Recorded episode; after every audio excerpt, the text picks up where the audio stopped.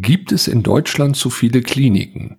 Das hört man ja immer wieder und äh, viele nicken dann auch sofort und sagen, ach ja, das ist ja alles auch wirklich teuer, das vorzuhalten. Also wir haben ja fast knapp 2000 Kliniken in Deutschland und ähm, da muss es einfach weniger geben, weil dann ist ja auch alles besser sofort. Das will uns die Politik jedenfalls glauben machen und ähm, ich will das heute diskutieren mit einer Person, die für meinen Geschmack äh, ja gar nicht gar nicht zu viel sein kann denn äh, ich äh, würde dich gerne klonen, damit ich noch mehr von dir habe, liebe Janine. Äh, auf Instagram heißt sie einfach Jean und ähm, ist, wie sie selber mal sagt, Kinderkrankenschwester aus Leidenschaft. Ich grüße dich. Das ist richtig. Ich grüße dich auch. Du hast mich jetzt so schön anmoderiert. Jetzt ist meine Anmoderation, die ist jetzt bestimmt wieder total kacke. Was kommt jetzt hier irgendwas mit Fischen oder was? Nein, nichts mit Fischen. Nein, oder, nein, ich bin gespannt. nein, wusstest, nein, wir haben schon mal darüber gesprochen und ich finde immer noch, dass du bist wirklich mein heimlicher RKI-Favorit. Weil ich finde, es kann niemand besser als du diese sensiblen Themen verständlich nach außen tragen. Weißt du, wie ich meine? Verständlich. Nach außen tragen können es viele, aber man muss es verstehen und da bist du prädestiniert dafür. Okay, also du meinst Also- der, der RKI-Pressesprecher der Herzen. Genau. Ja. So ist es. Ich glaube, den ja. Ehrentitel, den nehme ich an. Ja, das, Das ist schön. das kann ich mir durchaus vorstellen. Ja. Ja, das kann ich mir auch sehr gut vorstellen. Ja, aber wie gesagt, wo wir gerade schon bei komplexen Themen sind, also wie gesagt, diese, diese, diese Frage, ne, haben wir tatsächlich in Deutschland zu viele Krankenhäuser? Ich höre das so oft und ich kann diese Frage auch nicht mehr hören. Weil Ja. ähm, ich weiß nicht, wie viele Krankenhäuser habt ihr da in eurer Gegend? Also wir haben zwei große und haben dann noch zwei, drei Spezialkliniken und das andere sind halt so Krankenhäuser, die halt alles haben, so eine kleine Entbindungsstation und eine kleine Gyn und eine kleine chirurgische. Also wir haben schon viele, auch im Land nochmal, ne, also Umkreis. Ja. Sind schon einige. Aber habt ihr jetzt Ja. da eine Überbelegung, also beziehungsweise ein Überangebot oder? Nein, also Nee. ich, ja doch, ich glaube, dass die Großen schon nicht komplett belegt sind. Also wenn ich höre auch, dass sie zu Corona-Zeiten in jeder Klinik eine Kapazität von 400 Intensivbetten schaffen konnten, glaube ich schon, dass sie noch Kapazität frei haben. Aber es ist immer so, sind die Stationen wirklich ausgebaut, sind die Betten wirklich da drin oder werden die anderweitig genutzt? Das sind ja immer so, wenn man sich nicht auskennt, weiß man das ja, auch ja, nicht genau. eben und Betten an sich sind ja auch jetzt äh, erstmal nur eine sehr menschenleere Größe. Ne? Man muss ja auch gucken, hat man das Personal dafür eigentlich, um diese Betten dann auch Ja. entsprechend zu versorgen. Ne? Eben, eben. Ja. Es ist immer Maximalkapazität, aber ob die Kapazität wirklich da ist, ne, die können ja auch irgendwo stehen und die Kapazität kann ja noch schnell geschaffen werden, zum Beispiel. Eben, eben. Ne? Aber ich finde das halt immer so witzig, dass gerade in der Politik die Lösung darin gesehen wird, dann jetzt Krankenhäuser zu schließen, beziehungsweise dann auch in größere Einheiten zu also aufgehen zu lassen. Ähm, das ja ist äh, schon, wenn ich es immer auch schon höre, zu einfach gedacht. Und wenn man das mal so ein bisschen aufdröselt, ja, also wir haben tatsächlich aktuell so roundabout, sag ich mal, 1960 Krankenhäuser vielleicht. Wir kommen übrigens aus dem Jahr 2000 von knapp 2300 Krankenhäusern. Also wir haben schon Wahnsinn. weniger. Ja, ja, Ja. das, das, das nimmt ab. Ähm, aber es gibt tatsächlich zum Beispiel die Bertelsmann-Studie, die hat herausgefunden, dass angeblich nur 600 in Deutschland reichen würden. Ja, also 600 Aha. Krankenhäuser, also mal eben eine, Mhm. eine, eine, noch mal eine deutliche Reduzierung. Ähm, das kriegst du halt nur in Deutschland sehr, sehr schwer vermittelt, dass dann auf einmal ne, du etwas länger fahren musst zu einem Krankenhaus. Ähm, und deshalb natürlich viele, gerade auch so Kreise oder Städte dann auch sagen, nee, nee, nee, nee, meine Kreisklinik, äh, die bleibt hier, ne? weil das ist ja auch Mhm. irgendwie Versorgung meiner Bevölkerung und das, das geben wir nicht auf. Und deshalb sind diese politischen Widerstände sehr, sehr groß. Ähm, deshalb ist diese, diese ganze Diskussion auch oft sehr theoretisch. Ja, wir müssen Krankenhäuser dicht machen und so. Ja, dann fangt mal an. Ja, aber dann macht auch mal einen Plan. Denn was ich so erlebe gerade, es werden Krankenhäuser aus vielen Gründen dicht gemacht, aber nicht unbedingt, weil es äh, strategisch gewünscht war, sondern Ja, weil sie zum Beispiel pleite gegangen sind oder weil sie jetzt auch in der Corona-Zeit sicherlich auch das finanziell nicht so 100 Prozent überleben werden. Also genau. Ich wollte gerade sagen, weil sie pleite gegangen worden sind. Genau, eben. Äh, Das kommt ja noch hinzu. Die wenigsten Krankenhäuser sind ja tatsächlich da, weil sie, weil sie wirklich, äh, sag ich mal, äh, im Sinne einer freien Marktwirtschaft da sind. Das sind sicherlich die privaten Krankenhäuser noch am ehesten. Aber äh, viele Krankenhäuser sind ja auch ja, im Sinne einer öffentlichen Daseinsvorsorge da. Und Mhm. ähm, das hat, also das tut schon weh, wenn die dann plötzlich zumachen müssen. Ja. Ja, und deshalb, deshalb äh, diese ganze Diskussion. Also man kann so ungefähr sagen, wir haben so ein Drittel private Krankenhäuser in Deutschland, ein Drittel frei gemeinnützige, also auch so kirchliche und ein Drittel noch öffentliche. Ähm, und da muss man halt eben gucken, ne, in welche Richtung tendiert das denn jetzt gerade. Also ich persönlich halte die äh, privaten Krankenhäuser nicht für eine große Errungenschaft in unserem System weil ähm, dann können wir genauso gut auch als Feuerwehr privatisieren, ja, und dann. Ja, aber da, wenn der, da, wenn du Feuerwehr und sowas privatisieren würdest, dann wäre der Aufschrei ja riesig. Ja, ja, aber, aber komischerweise bei, beim Krankenhaus glauben alle, genau. das, was die Lösung ja. ist, ja. Ähm, denn wie gesagt, denken wir nur mal weiter, wenn, wenn Feuerwehr privatisiert ist und die dann nach Leistung bezahlt werden, ja, dann, dann, dann werden wir irgendwann nur noch äh, Feuer erleben. Brandstifter. Ja, genau, ne? Weil dann auf einmal ganz, ganz viel äh, gelöscht werden musste, ja. Ja. Und, und, oder, oder Polizei. Wer käme denn auf die Idee, die Polizei zu privatisieren? Ja. ja. Würde man auch sagen, ja. nee, die haben ja hoheitliche Aufgaben und so weiter. Ja, aber Gesundheit ist ein ganz, ganz hohes Gut. Ja, ich verstehe es nicht. Das höchste Gut, finde ich, weil wenn du, also wenn ein Polizist da geht es auch um Menschenleben bei der Polizei, aber da geht es auch um viele andere Dinge. Aber bei uns ist es wirklich so, wenn wir nicht da sind, nicht handeln oder wenn der Krankenwagen 800 Kilometer, jetzt übertrieben, ne, weiterfahren muss, um den Schlaganfallpatienten wirklich in die nächste Stroke zu bringen, dann kann das fatal enden. Ja. Das ist einfach so. Ja, absolut. Und deshalb ähm, ist diese, diese Idee, dass man das alles reduziert, ähm, einfach zu kurz gedacht in meinen Augen. Ich meine, man hat das gesehen in, in Dänemark, da hat das geklappt. Da hatten die mal ursprünglich 90 Krankenhäuser, so Pi mal Daumen, und haben das jetzt auf 30 reduziert. Aber mhm. da ist natürlich auch eine ganz andere Organisation dahinter. Da, das, kann, das kann man zentral steuern da. Ja, also wir haben ja unsere Bundesländer und unsere unterschiedlichen Trägerschaften. Deshalb, das ist nicht so einfach zu, zu ja, neu zu sortieren. Und ähm, das macht sicherlich nochmal ungleich schwerer. Aber ähm, das Hauptargument, was ja immer ins Feld geführt wird, dass wir Krankenhäuser deshalb ja möglichst zentralisieren sollen, damit da vor Ort dann möglichst viele Fallzahlen auflaufen, damit die Patienten dort auch nach den besten Techniken behandelt werden. Weil wenn so ein. Arzt da irgendwie jeden Tag 20 Knie macht, dann, dann ist er so weit fit, vermeintlich, dass er das entsprechend super kann. Ja. Ähm, ja, aber er kann aber auch irgendwann einfach müde sein, weil er einfach zu viele Knie macht. Also nur ein Beispiel. Ja, also also müde oder oder, oder er hat tatsächlich einfach äh, vielleicht andauernd nur ein Knie vor Augen, aber sieht den ganzen Patienten gar nicht mehr. Ja, ja? Also diese diese diese in Anführungszeichen ganzheitliche Medizin, also jetzt nicht esoterisch gedacht, sondern eher ne, so im Sinne von ich muss auch mal links und rechts gucken, was denn da eigentlich noch mit dem Patienten los ist. Ähm, das geht ein bisschen verloren. Und, und das ist auch so ein Thema, äh, dieser Begriff Qualität.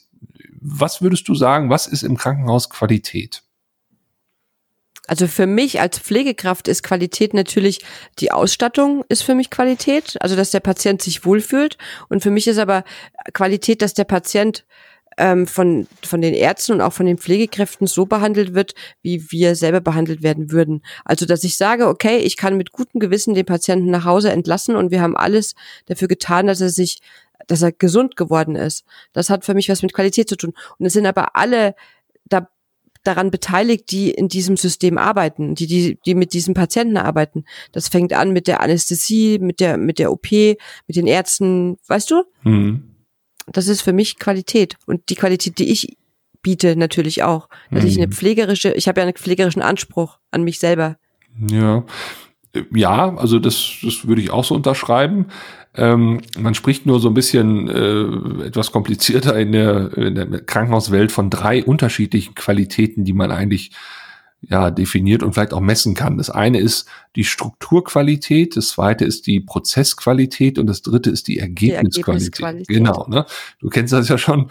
Und ja. Ähm, das kann man aber auch ganz einfach erklären und da müssen wir jetzt vielleicht auch einfach mal durch, um das so aber auch zu verstehen, warum dieser Qualitätsbegriff so schwammig ist. Also wenn wir mal die Strukturqualität nehmen, das ist also alles das, was, sage ich mal, an an, an Gebäudequalität da ist, an, an, an Maschinen, die da sind, Geräte und so weiter. Ja, wenn das einigermaßen auf Vordermann ist, dann kann man von einer guten Strukturqualität sprechen. Ähm, dann äh, gibt es die Prozessqualität. Das ist alles das, was man vielleicht auch so durch Zertifizierung manchmal so mitkriegt. Ne? Man hört dann irgendwie, ah, das Zentrum ist jetzt zertifiziert worden. Das sind dann nämlich Leute, unabhängige Prüfer, die dann kommen und genau diese Prozesse eines Krankenhauses sich mal angucken, ja, oder einer Abteilung. Und dann sagen die, Behandlung X muss nach Prozess Y, Z und, und Alpha gemacht werden und dann müssen die nachweisen, dass die diese Behandlung so machen und dann ist der Prozess in Ordnung. Ja. Mhm. Ähm, die Tücke an der ganzen Sache ist, dass selbst wenn Strukturqualität da ist und selbst wenn diese Prozessqualität da ist, muss es noch lange keine Ergebnisqualität geben. Ja, das klingt im ersten Moment irre, weil Ergebnisqualität ist tatsächlich das, was hinten rauskommt. Ja, also mhm. der Patient. Ähm, wenn zum Beispiel du ein super modernes Gebäude hast mit super modernen Maschinen, äh, alles auf dem neuesten Stand und du denkst, wow, und dann machst du auch genau die Handgriffe und die Strukturen und Prozesse so, wie du sie brauchst und wie sie auch vorgegeben sind, kann trotzdem am Ende ein Patient rauskommen, der vielleicht dann doch wieder irgend noch ein Problem hat, weil er zum Beispiel eine ja. Wundheilungsstörung hat oder weil er doch nicht so mitgenommen, äh, mitgemacht hat, wie er, wie es eigentlich im Prozess vorgesehen war, Stichwort mhm. Compliance, ja. Ähm, ja. Und, und, und deshalb ist dieser, dieser Wunsch nach, nach einer Standardisierung im Sinne von mehr Qualität auch nur auf dem Papier manchmal wirklich ein Fortschritt. Und ja, ich habe jetzt gerade. Ich wollte gerade sagen, starker war, nein, nein, ne? nein, nein, nein, ja, genau, nein, ich war da jetzt gerade noch so in, in, diesen, in diesen Worten von dir einfach. Ähm, drin gehangen. Was für mich auch, das ist natürlich jetzt wieder so ein kleiner Hüpfer, wieder mal in, in meine Gedanken quasi. Was für mich dann auch noch eine Rolle spielt, ist, dass ich sage, okay, es schließen Kliniken. Wir haben diese ähm, diese Qualitätsmerkmale, die die Kliniken halt erreichen wollen und erreichen müssen auch ein Stück weit. Aber wenn ich drei Häuser zumach von fünf, dann haben die anderen zwei ja die Patienten von den anderen dreien. Und dadurch ist für mich wieder das, das Wohl des Patienten oder der Wohlfühlfaktor oder auch des Pflegepersonals nicht mehr da, weil die Kliniken vollgestopfter sind. Weißt du, was ich meine? Hm. Ja, du klar. Hast nicht mehr, du hast nicht mehr diesen Luxus, dass du vielleicht auch mal ja ein Einbettzimmer oder ein Zweibettzimmer halt hast für den Patienten oder dass du halt mal weniger Patienten aufs Personal hast oder auf den Arzt oder die OP-Kapazität halt, ne? Ich meine, klar, die müssen laufen, die sind zugeballert, aber weißt du, was ich meine? Mhm. Ja, also diese, diese Heimeligkeit, ich meine, es wird ja auch immer äh, so ein bisschen erhoben, ne? so wie aus, aus welchen Gründen Menschen dann welches Krankenhaus auch aufsuchen. Und mhm. ähm, was viele immer nicht so verstehen wollen von den, von den Planern und von den Theoretikern, dass in der Praxis halt auch ganz, ganz viele Menschen, wenn man sie fragt, ne, warum haben sie denn dieses Krankenhaus gewählt, dann sagen, ja, es war halt am nächsten dran und ich wollte doch, dass meine Angehörigen mich besuchen kommen. Ja? ja. So, und da denkst du auch so, äh, ja, da kannst du noch so viel informieren und sagen, ja, aber es kommt auf äh, Qualität an und wir müssen ja auch große äh, Fallzahlen haben und dadurch haben wir bessere Qualität und so weiter und so fort. Und dann sagt dann so ein, so ein, was weiß ich, so ein Opi von, von 75 Jahren, ja, schön, aber ich möchte, dass meine Frau mich jeden Tag besuchen kommt. So. Genau. Weil ich gar nicht weiß, wie viel, wie viele Jahre wir noch haben oder wie viele Tage. Genau. So. Und das muss man auch akzeptieren, dass das ein Wunsch ist, ja. Und, und äh, da finde ich es auch wieder arrogant von den Krankenhausplanern, dass die dann darüber hinweggehen und sagen, nee, äh, das, was wir machen, ist besser. Es gibt auch viele Eltern, die sich bewusst bei einer Geburt für ein kleines Haus entscheiden. Ich selber habe ja drei Kinder und ich habe ähm, ein Kind in einem großen Haus bekommen, weil es eine Frühgeburt war und die anderen zwei habe ich in einem kleinen Haus bekommen. Und in dem kleinen Haus kannte ich persönlich die Hebamme. Das war so eine Beleghebamme, die war immer da, wenn du die angerufen hast, quasi, außer von der Klinik aus, ne? Außer sie hat geschlafen mhm. nach den Diensten. Aber Dennoch war die immer da und die hat mich im Vorfeld betreut, die hat mich während der Geburt betreut, die hat mich danach noch betreut. Es war diese eine Person, also zwei waren es insgesamt, ne, ja. die mich da betreut haben. Und deswegen habe ich ein kleines Haus gewählt und die Entfernung zum Wohnort natürlich, dass man auch sagen kann, okay, der Ehemann kann dich besuchen kommen. Und in diesem großen Haus war das alles viel mehr Krankenhaus. Also es war viel lauter, allein vom Lärmpegel her für mich. Es waren viel mehr Menschen, die da durchgelaufen sind natürlich. Ne? Also die Ärzte haben für mich einen gestressteren Eindruck einfach gemacht, weil die auch viel mehr Patienten jeden Tag gesehen haben. Ne? Hm. Und das ist ein großer Aspekt aus Sicht der Patienten und natürlich auch aus Sicht der Pflegekräfte. Ne? Ja, ja. Nicht aus Sicht der diejenigen, die die Kliniken betreiben. Ja, ja, ich glaube, da wird auch dann mal zu viel so von diesem Ideal ausgegangen, dass wenn du so eine große Menschenfabrik hast quasi, ja, wo alles wie am Fließband so durchläuft, äh, dass du dann automatisch äh, zufriedenere oder gesündere Patienten auch entwickelst. Ja, ich meine, hm. dann mag das vielleicht so sein, dass man ja am Ende vielleicht durch die Operation oder durch das Ergebnis der Operation auch gesünder ist, aber vielleicht an anderen Stellen Knacks plötzlich hat. Ja, weil man zum ja. Beispiel auf einmal dann sagt, nee, in so ein Krankenhaus gehe ich nie wieder rein. Ja, und dadurch eine, was weiß ich, im schlimmsten Fall vielleicht sogar eine Phobie vor solchen Krankenhäusern entwickelt oder einfach sagst, nee, nee, jetzt entscheide ich mich bewusst für das kleine Haus, ja, und, und dadurch dann vielleicht eine Fehlentscheidung triffst, weil dieses kleine Haus dann zum Beispiel deine Wirbelsäulenoperation gar nicht kann. Aber, mhm. ne, also es gibt ja genug Gründe, ähm, warum man eben nicht nur immer dieses eine Thema, nämlich äh, wir müssen Krankenhäuser schließen, weil je mehr Leute äh, oder je mehr ein Arzt in einem Haus macht, ähm, desto besser wird die Qualität. Und es ist doch, ja eben, das ist absolut. Mhm. Ähm, aber es ist doch auch so, dass wenn die kleinen Kliniken schließen und die großen noch da sind, wird ja jetzt auch schon ganz, ganz viel outgesourced. Es gibt ja schon diese medizinischen Versorgungszentren, die ambulant sind, die natürlich zum einen den Aspekt haben, die Notaufnahme zu entlassen, dass die dort entscheiden, hey, muss der Patient überhaupt in die Notaufnahme oder in ein Krankenhaus oder nicht. Auf der anderen Seite finden aber auch ganz, ganz viele Operationen schon ambulant statt, die vor drei, vier Jahren, da waren die Patienten noch fünf Tage stationär im Krankenhaus einfach. Mhm. Ne? Auch bei Kindern Kindern zum Beispiel findet da ganz viel Ambulanz statt oder es wird ganz viel Diagnostik auch außerhalb des Krankenhauses gemacht, wo du eine ewige Wartezeit hast für ein MRT zum Beispiel. Ja, ja. So eine ewige Wartezeit, drei, vier Monate mit meinem Knie, also nicht meins, sondern allgemein. ähm, was mir weh tut, warte ich drei, vier Monate, werde drei, vier Monate krankgeschrieben, bis ich diesen MR, bis ich dieses MRT machen kann. Und wenn ich in ein Krankenhaus gehe, habe ich es übermorgen. Weißt du? Mhm. Ja, ja, klar. Also die, die, die, diese rundum sorglos Mentalität, die man da entwickelt, die ist natürlich schon bestechend in Anführungszeichen, aber gleichzeitig ja. natürlich auch das große Problem, ne, dass eben wirklich die Menschen dann glauben, sie haben irgendwie so eine Vollkasko, äh, so einen Vollkaskoschutz. Ähm, genau. Und in der Tat, den Trend, den du da beschreibst, dass vieles so mittlerweile so in so eine Ambulantisierung äh, wechselt, ja, also dass was früher groß im Rahmen eines Krankenhauses getan werden musste, kann man jetzt ambulant erledigen. Da sehen ja auch viele einen Trend, ja, und dass man da auch versucht, dann darüber auch so ein bisschen Kosten einzusparen. Aber auch da muss man mal fragen, also klar, das, das ist jetzt vielleicht gerade so ein bisschen so ein Trend, der ist absehbar, dass das passiert. Also es geht viel mehr in den ambulanten Sektor. Aber ich habe neulich eine Zahl gehört, dass jetzt in den nächsten fünf Jahren alleine 20 Prozent der niedergelassenen Ärzte und Fachärzte in Rente gehen. Ja, und das mhm, sind, ja. und das sind noch nicht die Babyboomer, die kommen danach, mhm. ja. Ähm, also es ist ja jetzt schon an vielen Stellen zu beobachten, dass äh, ja, Menschen, die dann in Rente gehen, keinen Nachfolger mehr für ihre Praxis finden. Und ähm, auch teilweise natürlich, weil sie auch, wer weiß, wo ihre Praxis haben und da keiner hin will, weil es nicht lukrativ ist und so weiter. Also der Nachwuchs fehlt da einfach. Und jetzt habe ich so ein bisschen die Sorge, dass wir jetzt sagen, okay, wir, wir, wir reduzieren die Krankenhäuser, weil wir ja glauben, das bringt die bessere Qualität mhm. sourcen halt vieles aus, was dann in den ambulanten Sektor geht und stellen da aber dann spätestens, sag ich mal, so in fünf bis zehn Jahren fest, ups, da haben wir jetzt gar nicht mehr so die Infrastruktur, um all das aufzufangen oder, oder abzuleiten von Krankenhäusern, was wir, was wir bis dato dachten, was wir damit ableiten können. Ja. Und auch nicht die Menschen dafür, die das, die das machen. Also es eben, gibt ja eben. auch in den Arztpraxen zu wenig Personal. Das, das kommt ja noch dazu.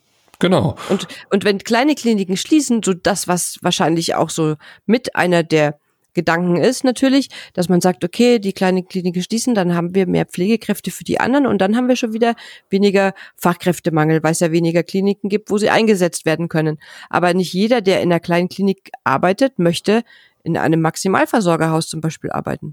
Genau, eben. Also da, das ist ja auch eine, eine bewusste Entscheidung, auch jetzt ja. äh, im, im, Rahmen dieses Intensivpflegereformgesetzes, was es da gab. Da dachte Herr Spahn ja auch, mit dieser Entscheidung könnte er jetzt ganz viele dazu bewegen, die jetzt aktuell in der ambulanten Pflege arbeiten, zurück ins Krankenhaus zu kommen. Ja, ja. Aber da kommen die genau. teilweise her und da wollen die auch nie wieder hin. Richtig. Ne? Die haben sich bewusst dafür entschieden. Die haben ihre Erfahrungen in den Kliniken gesammelt und haben sich dann bewusst dafür entschieden, im ambulanten Bereich zu arbeiten. Ja, aber daran sieht man echt, dass Herr Spahn glaubt, dass so, so Pflegekräfte einfach so eine Verhandlungsmasse sind, ja, und auch wirklich Natürlich. so, äh, die man so von A nach B schieben kann. Und ja, schubsen, ähm, das ist schubsen. schon Ja, genau, das, das ist, ist, schon schubsen. Genau. Er, er, schafft eben nicht die Anreize, die es braucht, damit sie von selbst dahin gehen, ja, sondern er ja. schubst sie wirklich dahin, nach dem Motto, stellt euch jetzt mal nicht so an, ähm, mhm. ne, 50 Kilometer weiter ist doch auch noch ein schönes Krankenhaus. Und bitte, ja gut, da müsst ihr halt 50 Kilometer jeden Tag äh, hin und 50 Kilometer wieder zurückfahren, aber äh, immerhin habt ihr noch einen Job. Richtig. Ne? Genau. Also, ja, ist so. also das höre ich da so raus und das ist wirklich eine Arroganz, die ich auch, äh, also die auch wieder diesem Pflegeberuf nicht, nicht wirklich gerecht wird, ja. Und ähm, na gut, und da muss man natürlich auch noch sagen, die privaten Krankenhäuser haben natürlich auch ein gewisses Interesse, dass äh, der übrige Markt so ein bisschen in Aufruhr gerät und dass da auch Krankenhäuser geschlossen werden und so weiter, weil dadurch natürlich auch Konzentrationsmöglichkeiten der Privaten sich sich sich ergeben. Ja, also die können dann mhm. noch mehr abfischen vom Markt. Das ist ja auch häufig so eine Rosinenpickerei. Die suchen sich ja speziell das aus, was viel Geld bringt, ne? Und und und viele andere Sachen, die ja, die eigentlich ein Draufzahlgeschäft sind, zum Beispiel eben Kinderklinik oder, oder Geburtshilfe, die werden ja von solchen Anbietern auch sehr gerne, sehr schnell dann auch geschlossen. Und das müssen wir uns mal als Gesellschaft fragen, wollen wir das? Ne? Mhm. Weil ja, und es ist, es, ich, ich habe da mal einen Beitrag drüber geschrieben, zum Beispiel, ähm, also ich habe kein Problem damit, zum Beispiel zu einer Operation zu fahren. Wenn ich mich bewusst für die Klinik entscheide, würde ich auch nach Dortmund zum Beispiel fahren, wenn ich Na, weiß. Immerhin, hey, immerhin. Nein, weißt du, wenn ich weiß, ey, ihr macht da geile Sachen und ich habe da eine sehr spezielle OP und ihr habt da eure Spezialisten dafür, dann fahre ich auch von Bayern nach Dortmund für diese Operation, mhm. wenn das geplant ist. Wenn ich aber einen Notfall habe, zum Beispiel ein Kind mit einem epileptischen Krampfanfall oder was auch immer, und dieses Kind hat Mutter, Vater und zwei Geschwister. Und die Mutter fährt mit diesem Kind, mit den Sunnis, in das nächstgelegene Krankenhaus. Das Krankenhaus gibt's nicht mehr quasi. Also die würden das nicht anfahren, aber nur mal so, ne? Ja. Und dann fahren die 90 Kilometer weiter. Und da wird das Kind mit der Mutter aufgenommen. So. Dann hockt der Vater mit den anderen zwei Kindern zu Hause und er kann nicht jeden Tag 90 Kilometer fahren, genau. um seine Frau und sein Kind zu besuchen. Das ist das Erste. Das Zweite ist, 90 Minuten sind vergangen, seitdem dieses Kind zu Hause abgeholt wurde. Wir können es auch auf Schlaganfall oder auf Herzinfarkt oder was auch immer projizieren. Da sind 90 Minuten vergangen, bis die wirklich in einer Notaufnahme sind. Und natürlich ist ein Krankenwagen auch eine kleine Notaufnahme, aber eben nur eine kleine. Alles kann man damit auch nicht machen, weil die hm. gar nicht die Leute dafür haben. Weißt du, was ich meine? Ja, also in der Hinsicht muss man auch wirklich weiterhin dafür kämpfen, dass es wenigstens eine Notfallversorgung vor Ort gibt.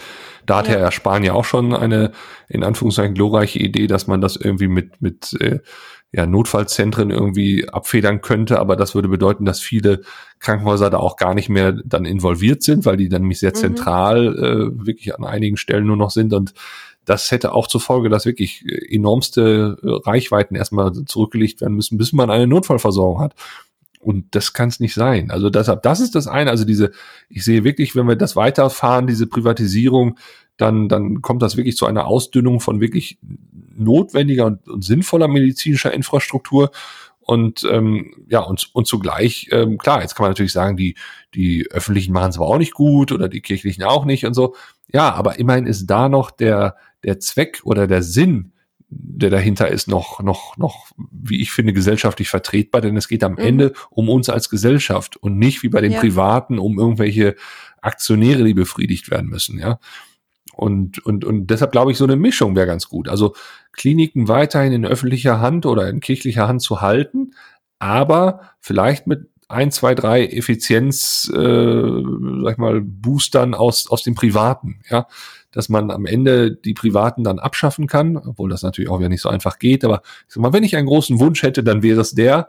Und, oh, ähm, das ist ein Wunsch. Ja, wirklich. Also ganz ehrlich, Schön. wenn man, wenn man sieht und hört, wie das mittlerweile bei den Privaten da abgeht, wie die sich da auch teilweise äh, gegenseitig Druck machen und so, also das, das, mhm. das ist schon heftig, ja. Also ich möchte da offen gesagt kein Patient sein. Und ähm, naja, aber jedenfalls, das, das könnte ich mir so vorstellen. Und das würde aber vor allen Dingen auch bedeuten, dass wir mal ein neues ja ein neues Bild vom Krankenhaus auch für unsere Gesellschaft entwickeln. Ja, ja? also ich sage ja immer wieder, ähm, wenn du eine oder oder du, du erkennst quasi den Zustand einer Gesellschaft daran, ähm, dass eigentlich zwei Häuser in einer Stadt mit die attraktivsten und, und bestausgestattensten sind. Das ist nämlich zum einen die Schule und das ist zum anderen das Krankenhaus. Wenn die beiden wirklich top ausgestattet sind, dann weißt du, diese, diese Gesellschaft dieser geht's nicht ganz so schlecht. Ja, also die hat wirklich auch verstanden, um was es geht, nämlich mhm. um Bildung und um Gesundheit. Und ähm, ja, und wenn man mal unsere Städte aktuell anguckt, wo äh, ist wirklich äh, ein absolutes Desaster und über viele, viele Jahre nicht investiert worden, Bildung und Gesundheit. Ja, ja genau. Deshalb. Da, da sind die größten Defizite mit, ne? Genau. Aber weißt du, weißt du, was ich auch nicht nachvollziehen kann oder verstehe, wenn ich Krankenhäuser schließe. Mhm. Ich muss doch gucken, in welchem also wo ich die schließe. Ich kann doch nicht einfach jemanden, der ländlich wohnt, wo es nur zwei Kliniken gibt, eine davon zumachen und in einem Ballungsgebiet sage ich, weißt du, wie ich meine? Ich muss doch mhm. gucken, ob ich jetzt, und das passiert auch nicht, ich muss doch gucken, ob ja. ich in der Gegend, wo ich sage, okay, ich bin jetzt in Nordrhein-Westfalen ist für mich immer so ein Ballungsgebiet irgendwie, ne? Weil wir hier in Bayern, wir haben halt die Weiden und die Wiesen ja. und zumindest da, und wo Heidi. ich wohne. Ne? Ich, ja, ja. Und die Heidi, ne? Die ist in Österreich. Ähm, oder in der Schweiz, ich weiß es nicht. Ähm, ich habe in Wuppertal gelebt tatsächlich, ne? Also ich kenne mich in NRW auch aus. Ja. So ist es ja nicht. Aber weißt du, was ich meine? Dass ich, dass, dass ich doch ja, überlegen aber, muss, wo ich die Klinik schließe. Ja, aber das, das setzt ja voraus, oder, oder das, was du da gerade voraussetzt, ist ja eine Krankenhausplanung. Ja, im Sinne von, ja, da ist jemand an einem großen Brett und hat quasi die Umrisse von Nordrhein-Westfalen da eingezeichnet und die Krankenhäuser und dann sagt er eben, okay, also hier ist ein Krankenhaus so und das muss dann so, also es ist ein bisschen wie, wie dann Schiffe versenken oder Risiko, ja. Man, muss dann so ein bisschen mhm. seine, seine Truppen verstellen und am Ende hat man eine neue Ordnung und, und trotzdem weniger Krankenhäuser. Ähm, das mag am Reißbrett alles sehr sinnvoll sein, aber spätestens wenn du in die Niederungen dann der, äh, deines Landes kommst, äh, wirklich vor Ort dann zu den Bürgermeistern und dann gehst du zu dem hin und sagst, ach übrigens, ihr Krankenhaus, wenn wir jetzt äh, zum Ende des Monats schließen oder zum Ende des mhm. Jahres, ja, mit solchen Aussagen gewinnst du keine Wahlen. Das kann ich dir versprechen. Ne? Und ja, das stimmt. Das, äh, da, und das ist eben das Problem. Politiker sind eigentlich nicht die richtigen, wenn es darum geht, solche Entscheidungen zu treffen, weil die höchst unpopulär sind, weil die auch ähm, ja auch nicht immer nachvollziehbar sind für viele. Ja, denn irgendeine Gruppe wird es immer treffen, die darunter leidet. Mhm. Und und weil das so ist und weil ich vor allen Dingen auch sehe, dass wir ja in absehbarer Zeit, Stichwort demografischer Wandel, ganz, ganz viele ältere Menschen in unserer Gesellschaft haben, die dann irgendwann auch mal das Gesundheitssystem beanspruchen müssen, glaube ich wir ja nach. Zum Beispiel. Ja, wir haben noch und lange. Also ich meine, du schon vielleicht ein bisschen eher als ich, man weiß es nicht. Ja, komm, wir äh, sind nicht mehr 24, 25. Ja, 26, ne? 26, ähm, nein, aber, aber äh, im Prinzip ja. geht's ja darum, da wird eine große Masse an Menschen irgendwann das Gesundheitssystem brauchen. Und mhm. was ist denn dann eigentlich besser? Eine, eine Neudefinition dieses Gesundheitssystems? Also habe ich dem jetzt einen neuen Wert beigemessen im Sinne von einer Verbesserung? Oder will ich das gesund schrumpfen, vermeintlich, ja? Mit dem, mit dem Nachteil, dass ich irgendwann nicht mehr weiß, äh, ja, kriege ich eigentlich noch eine Behandlung hier? Oder ist überhaupt in der Nähe hier noch was? Also ich, ne, mhm ich denke, da, da gibt es auch wieder viele, auch in anderen Ländern schon viele Ansätze, die das ein bisschen anders machen. Ja. Aber das stimmt, da können wir mal über den Tellerrand hinausschauen, sollten wir mal. Ja, zum, also zum Beispiel. Vergleichen, man muss immer gut aufpassen, wenn man vergleicht mit, mit, mit anderen Ländern. Das haben wir in der Corona-Krise schon gesehen. Die sind halt auch anders aufgestellt. Die haben auch eine andere Geografie. Also, ne, also geografisch sind die anders angelegt, ja. aufgelegt, angelegt, angelegt, wie Italien zum Beispiel, ne, Corona-Krise, wo wir gesagt haben, hey, Mensch, in Bergamo oder so, das ist was ganz anderes, das kann man mit Deutschland nicht vergleichen, Absolut, aber dennoch ja. gibt es viele Ansätze, wie ich finde, auch was Dänemark zum Beispiel macht oder Norwegen, ähm, die gut sind, ja. wo wir doch einfach mal auch was das Personal betrifft. Ja.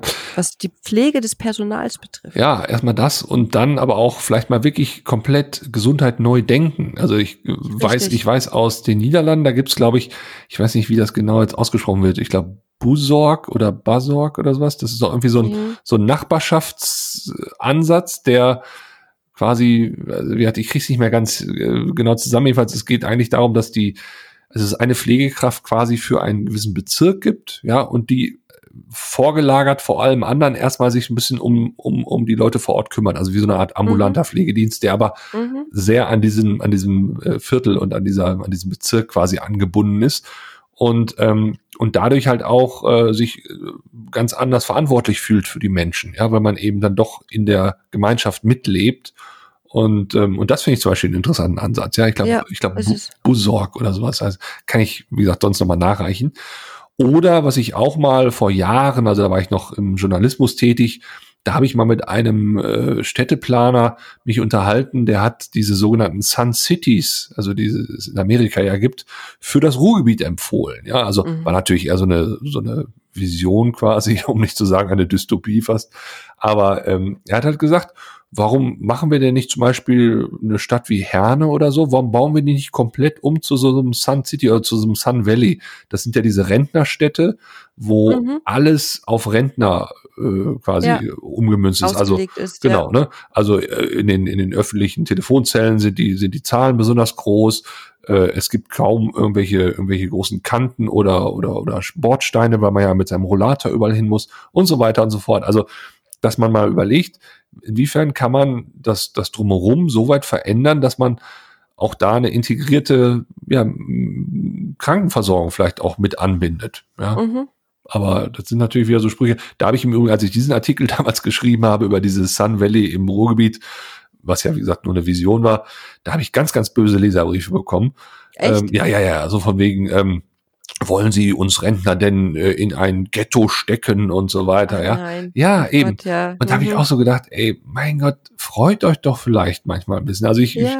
ich, ich habe zum Beispiel einen relativ guten Freund, der ist mittlerweile 88 und mhm. ähm, der hat bis, ich glaube, bis zum 80. Lebensjahr in einer äh, sehr urbanen und, und, und sehr ja, gemischten äh, Wohngegend gewohnt, ja.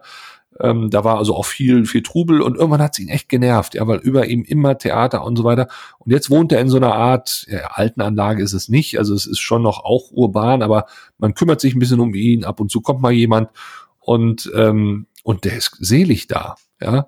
Und ich glaube, mhm. diese, diese, ähm, ja, dieses, einfach dieses Angebot zu schaffen und dann da kombiniert daraus vielleicht eine, auch eine, eine integrierte Lösung für Krankenhäuser zu entwickeln. Das finde ich zum Beispiel spannend, anstatt jetzt über ja bloße Schließung von Krankenhäusern zu diskutieren, weißt du, weil das ist zu kurz gedacht.